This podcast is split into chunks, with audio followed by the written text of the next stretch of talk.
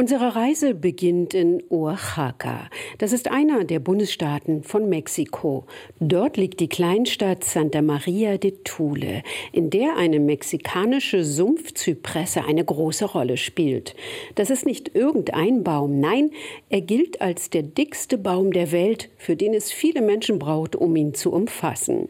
Ein Spektakel, das gerne einmal im Jahr zelebriert wird. Aus Mexiko berichtet unsere Korrespondentin Jenny Barke. Jedes Jahr in der zweiten Oktoberwoche strömen hunderte Menschen zum Arbol de Thule, dem Baum von Thule im mexikanischen Bundesstaat Oaxaca, und beschenken ihn reich mit Blumen, Brot und Mezcal. Mit Begeisterung bilden die Gäste eine Menschenkette, um seinen Umfang zu ermessen, erklärt die 17-jährige Heidi Lucero Flores. Man braucht etwa 40 Erwachsene, um den Baum zu umgreifen. Sowohl die Touristen als auch die Kinder von hier versuchen ihn komplett zu umfassen. Mit 58 Metern Umfang hält der Gigant den Weltrekord als dickster Baum der Welt. Und auch auf das Alter des Baums sind die Einheimischen stolz. Auf 2000 Jahre schätzt ihn das mexikanische Umweltministerium, andere Quellen auf 1400 Jahre. Wer so alt ist, um den spinnen sich Legenden. Eine der bekanntesten und hübschesten ist die Legende zum Ursprung des Thulebaums vom indigenen Volk der Miche. Das beliebte Volksmärchen hat das Proyecto 68 Voces, das die Vielfalt der indigenen Sprache mit ihren Legenden zeigen will, in ihrer Miche-Sprache Ayurk eingesprochen.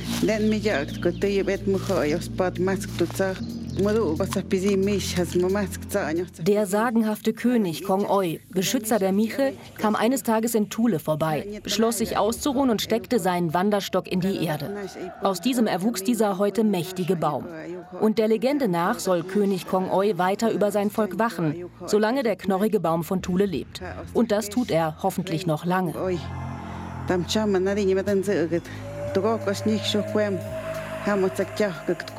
Der Legende nach hört der König Kong Oi auf zu existieren, wenn der Thulebaum ausgetrocknet ist. Und tatsächlich ist die Wasserversorgung der mexikanischen Sumpfzypresse bedroht. Das Wachstum der Stadt drumherum, ebenso wie die landwirtschaftliche Bewässerung, entziehen dem 40 Meter hohen Baum das Wasser. Sein immerwährender Durst steckt sogar in seinem spanischen, poetisch anmutenden Namen, erklärt der zwölfjährige David. Das ist ein Ahuehuete sabino. Ahuehuete bedeutet Baum, der viel Wasser möchte. Und Sabino bedeutet Weisheit. Dass die 17-jährige Heidi und der 12-jährige David Touristen den Baumriesen zeigen, ist Tradition. Eigentlich dürfen die Kinder sogar nur zwischen sechs und zehn Jahren alt sein, um Touren anzubieten. Mit der Pandemie wurde erstmals damit gebrochen. Sie müssen nun gegen Covid geimpft sein. Und das sind bisher in Oaxaca erst die Kinder ab zehn Jahren. Für die Kinder der Region sind die Führungen eine Ehre, aber auch eine Einnahmequelle, erklärt Heidi. Weil Kinder klein sind, lockt das natürlich die Touristen an. Aber man sagt auch, dass es Tradition ist, weil es eine Art extra Hilfe für die Kinder ist. Die Kinder drehen mit den Besuchern eine 58 Meter lange Runde um den Baum, beten die etwas auswendig gelernt klingende Geschichte herunter und zeigen auf bizarre Figuren, die die jahrhundertealten Verästelungen in den knorrigen Stämmen gebildet haben. Hier der Truthahn oder die Ente, hier das Krokodil, eine angerollte Schlange, hier der Kopf und der Körper, ein Delfin, der ins Wasser eintaucht, die Flosse und der Körper. Doch nicht nur Tiere lassen sich herbeifantasieren, in die faltigen Formationen lassen sich auch mexikanische Bekanntheiten Seiten imaginieren. Die Nase von Ex-Präsidenten Vicente Fox, die Haartolle von Ex-Präsidenten Peña Nieto. Ganz konkurrenzlos trägt der dickste Baum der Welt seinen Titel übrigens nicht. Den Anspruch darauf erhebt auch ein Riesenmammutbaum im US-Bundesstaat Kalifornien. Doch das ist den Einwohnern von Thule egal. Für sie ist der Arbol de Ahuehuete der wichtigste Baum der Welt. Gar nicht weit entfernt liegt Monte Alban. Einst war dort die Hauptstadt der Zapoteken und heute ist es eine archäologische Ausgrabungsstätte, die zum UNESCO-Weltkulturerbe gehört. Monte Alban war in der Blütezeit das religiöse Zentrum. Tempelanlagen, Paläste, Gräber, Reliefs und Skulpturen machen den Ort zu einer bedeutenden Ruinenstätte in Mexiko. Jenny Barke hat sie besucht. Touristenführer Juan bahnt sich einen Weg durch das dichte Unterholz. Immer tiefer führt ein schmaler Weg den Berg hinunter, auf dessen Hochebene, auf über 2000 Meter über dem Meeresspiegel, die Tempelstadt Monte Alban im mexikanischen Bundesstaat Oaxaca liegt. Würdet ihr allein diese Gräber finden? fragt Juan, der mit dieser speziellen Tour gegen eine Regel verstößt. Die Gräber sind für die Touristen tabu quisieran conservar los pisos originales. Entre más lo pisen, más se va a destruir. ¿no? Die wollten die Tumbas original erhalten. Das ginge nicht bei der Masse an Touristen. Außerdem arbeiten hier teils die Archäologen. Bereits vor über 20 Jahren sind die Gräber geschlossen worden. Jetzt sieht es hier wieder aus wie zur Zeit vor ihrer Entdeckung, verwunschen und vergessen bis zum Tag der Heiligen Drei Könige 1932, als der mexikanische Archäologe Alfonso Caso das berühmte Grab Nummer 7 ausfindig machte, die Tumba Siete. Gelagetza soll das Team geschrien haben. Das Wort mit den Wurzeln im Zapotekischen bedeutet in Mexiko so viel wie Geschenk. Und das war es auch, was Caso erblickte, sagt die Archäologin Teresa Vasquez. Das Grab Nummer 7 ist sehr bedeutsam wegen all der Grabbeigaben. Angefangen von Gefäßen aus Keramik, Kristall oder Stein, über Ringe, Halsketten und goldene Brustpanzer. Die Tumbasiette gilt als wichtigste prähispanische Grabstätte, in der bis jetzt die meisten mesoamerikanischen Objekte gefunden wurden. Neben über 200 rituellen Kostbarkeiten fanden die Archäologen Knochenreste von 14 Menschen. Das Ungewöhnliche, während das Grab um 900 vor Christus am Ende der Blüte der Zapoteken erbaut wurde, sind viele der Grabbeigaben jüngeren Datums. Die Mixteken nutzten die Stätte erneut um 1300 für die Bestattung ihrer Eliten. Ursprünglich waren zapotekische Tumbas je nur für eine wichtige Person erbaut worden, erklärt Touristenführer Juan, während er in eines der Gräber am Rande Monte Albans hinabsteigt. Hier können wir hineingehen. Sie legten den Leichnam mit seinen Grabbeigaben hier ab, schlossen das Grab mit Steinen und kamen nie mehr zurück, um die Seele in Ruhe zu lassen. Die Entdeckung Monte Albans war ein Katalysator für die mexikanische Archäologie, sagt die heute noch vor Ort forschende Teresa Vasquez. Y a partir de esta fecha se crearon muchas políticas Nach der Entdeckung wurden viele Maßnahmen zum Erhalt des kulturellen Erbes erlassen. Zum Beispiel gleich zwei Jahre später, 1934, ein Gesetz. Und Forschung, Bewahrung und Verbreitung des archäologischen Kulturguts wurden institutionalisiert. Bereits über 200 weitere Gräber haben die Archäologen inzwischen katalogisiert. Architekturen, Wandmalereien und Schnitzereien sowie die menschlichen Überreste selbst lassen Rückschlüsse auf das Jahr der Erbauung zu und auf den gesundheitlichen Zustand der Bevölkerung, erklärt Juan. Bei einigen hat man Unterernährung festgestellt. Es gab Dürren, es waren schwere Zeiten. Eh, In Monte Alban leisteten die Forscher auch hierbei Pionierarbeit. Mit der damals neuen Carbon-14-Methode wurden die Knochen analysiert. Zu finden sind diese, wie auch die kostbaren Grabbeigaben, zum Teil im Anthropologischen Museum in Mexiko-Stadt und im Kulturmuseum Oaxaca-Stadt. Ein Besuch der etwa acht Quadratkilometer großen, zugänglichen Anlage von Monte Alban lohnt sich trotzdem. Nicht wegen der Gräber, wohl aber wegen der Tempel und Paläste.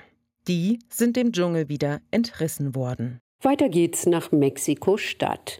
Wer sich für das Leben und Werk der Künstlerin Frida Kahlo interessiert, sollte La Casa Azul besuchen. Das Blaue Haus war Dreh- und Angelpunkt ihres Lebens und künstlerischen Schaffens. Hier wurde sie geboren, lebte sie mit ihrem Mann, dem Künstler Diego Rivera, und hier starb sie auch. Heute ist das Blaue Haus ein Museum.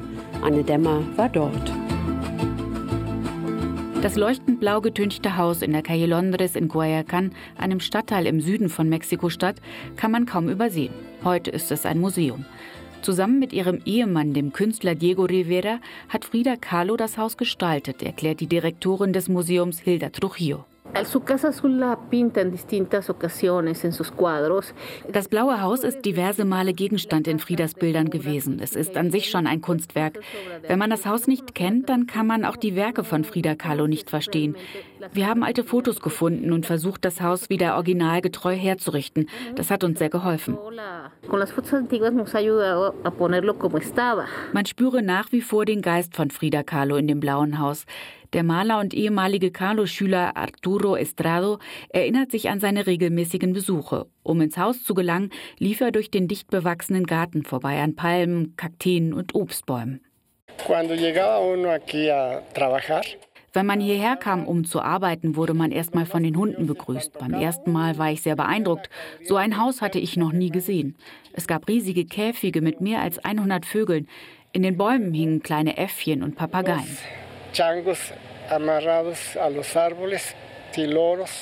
Die Küche war für die mexikanische Künstlerin ein Ort der Inspiration. Der Boden ist sonnengelb gestrichen, die Arbeitsplatte gelbblau gekachelt. Melonen, Bananen, Drachenfrüchte dürften sich hier aufgetürmt haben. Das Obst hat sie immer wieder als Stillleben auf die Leinwand gebracht.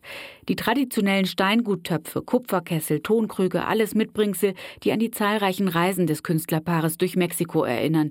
Sie sind auch heute noch in der Küche zu sehen, sagt die Direktorin des Museums.